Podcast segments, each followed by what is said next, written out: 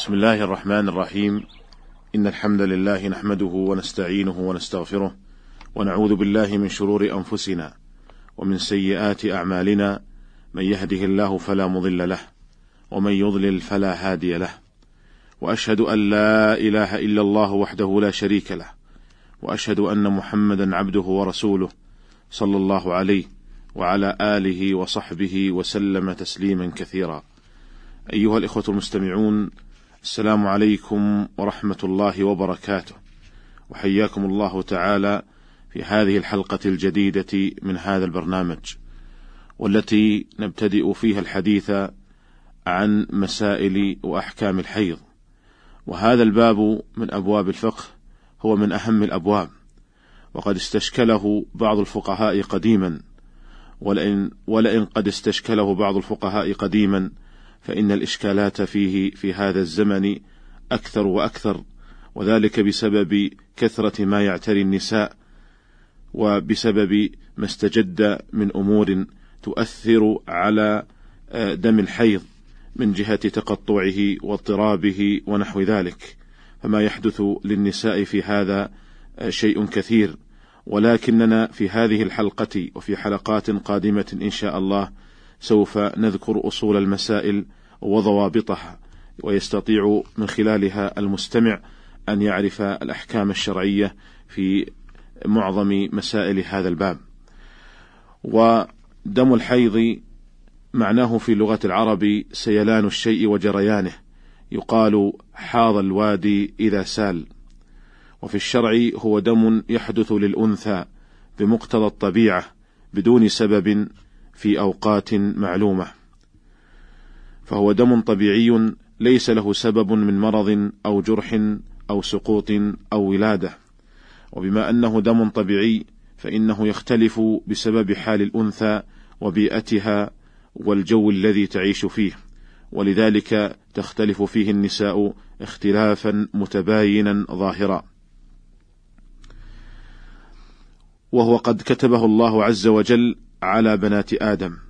قد دخل النبي صلى الله عليه وسلم على عائشة وهي تبكي لما حاضت في حجة الوداع فقال عليه الصلاة والسلام إن هذا شيء قد كتبه الله على بنات آدم فافعلي ما يفعل الحاج غير ألا تطوفي بالبيت ولا تصلي.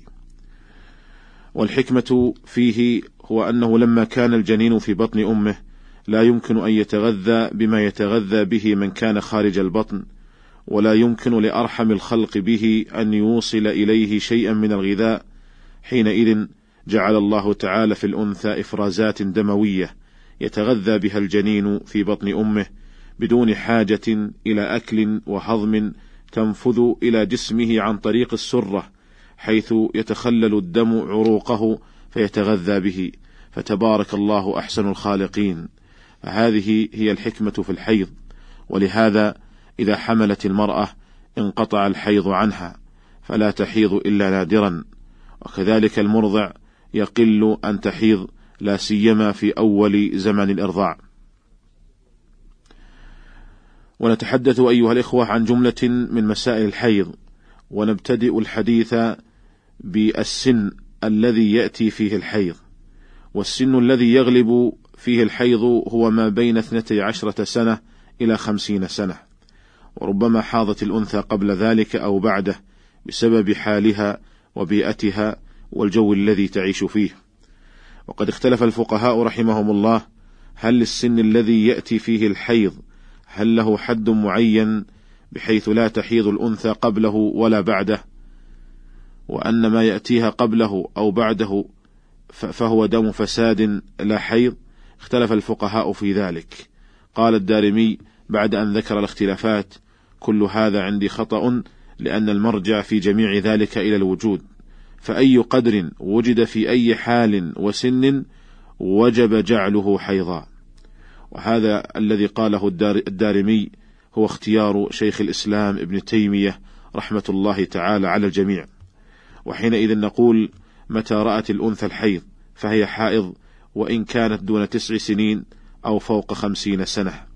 وذلك لأن أحكام الحيض قد علقها الله ورسوله على وجود الحيض على وجود هذا الأذى. يسألونك عن المحيض قل هو أذى. ولم يحدد الله ورسوله لذلك سنا معينا. فوجب الرجوع فيه إلى الوجود الذي علقت الأحكام عليه. وتحديده بسن معينة يحتاج إلى دليل من الكتاب أو السنة ولا دليل في ذلك. وخلاصة الكلام في هذه المسألة أن القول الراجح الذي عليه المحققون من أهل العلم هو أنه لا حد لأقل السن الذي يأتي فيه الحيض ولا حد لأكثره وأن المعول عليه هو الوجود فمتى ما وجد هذا الأذى ترتبت عليه أحكامه. وقد اختلف الفقهاء في مدة الحيض أي في مقدار زمنه اختلفوا في ذلك على أقوال كثيرة. قال ابن منذر وقالت طائفة ليس لأقل الحيض ولا لأكثره حد بعدما ساق الأقوال التي فيها التحديد. وهذا القول وهو القول بعدم تحديد أقل الحيض وأكثره هو اختيار شيخ الإسلام ابن تيمية رحمة الله تعالى على الجميع. وهذا القول وهو القول بعدم تحديد مدة الحيض هو القول الأظهر في هذه المسألة وهو الذي عليه عامة المحققين من أهل العلم. فلا يتحدد زمن الحيض بمدة معينة ومن حده بمدة معينة فعليه الدليل وليس هناك دليل ظاهر لا من كتاب الله ولا من سنة رسوله صلى الله عليه وسلم تدل على هذا التحديد. وقد دل على رجحان هذا القول وهو أنه لا حد لأقل الحيض ولا لأكثره دل عليه ظاهر الكتاب والسنة والاعتبار. أما الكتاب فقول الله عز وجل ويسألونك عن المحيض قل هو أذى فاعتزلوا النساء في المحيض ولا تقربوهن حتى يطهرن. فجعل الله تعالى غاية المنع هي الطهر ولم يجعل الغاية مضي يوم وليلة ولا ثلاثة أيام ولا خمسة عشر يوما. فدل هذا على أن علة الحكم هي الحيض وجودا وعدما. فمتى وجد الحيض ثبت الحكم ومتى طهرت منه زالت أحكامه. ويدل لذلك من السنة ما جاء في صحيح مسلم أن النبي صلى الله عليه وسلم قال لعائشة وقد حاضت وهي محرمة بالعمرة افعلي ما يفعل الحاج غير ألا تطوفي بالبيت حتى تطهري. قالت فلما كان يوم النحر طهرت الحديث. وفي صحيح البخاري أن النبي صلى الله عليه وسلم قال لها انتظري فإذا طهرت فاخرجي إلى التنعيم. فجعل النبي صلى الله عليه وسلم غاية المنع الطهر ولم يجعل الغاية زمنا معينا فدل هذا على أن الحكم يتعلق بالحيض وجودا وعدما. ويدل لذلك أيضا أن هذه التقديرات والتفصيلات التي ذكرها من ذكرها من الفقهاء رحمهم الله في هذه المسألة ليست موجودة في كتاب الله ولا في سنة رسول الله صلى الله عليه وسلم مع أن الحاجة بل الضرورة داعية إلى بيانها.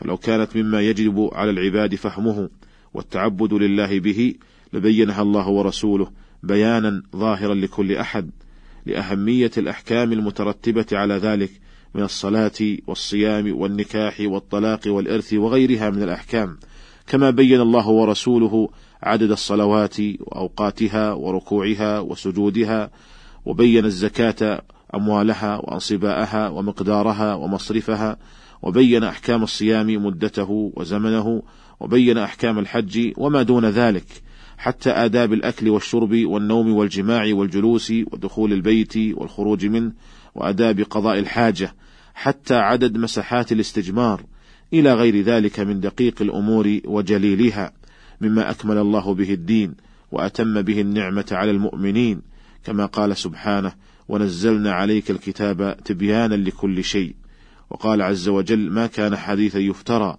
ولكن تصديق الذي بين يديه وتفصيل كل شيء.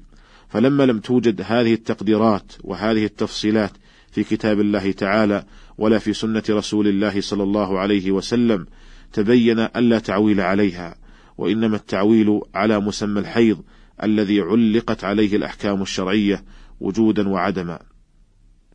قال شيخ الإسلام ابن تيمية رحمه الله تعالى قال ومن ذلك اسم الحيض علق الله به أحكاما متعددة في الكتاب والسنة ولم يقدر لا لأقله ولا لأكثره ولا للطهر بين الحيضتين مع عموم بلوى الأمة بذلك واحتياجهم إليه واللغة لا تفرق بين قدر وقدر فمن قدر في ذلك حدا فقد خالف الكتاب والسنة.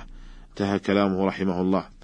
ويدل لرجحان هذا القول وهو أنه لا حد لأقل الحيض ولا لأكثره الاعتبار أي القياس الصحيح المضطرد. وذلك أن الله تعالى علل الحيض بكونه أذى.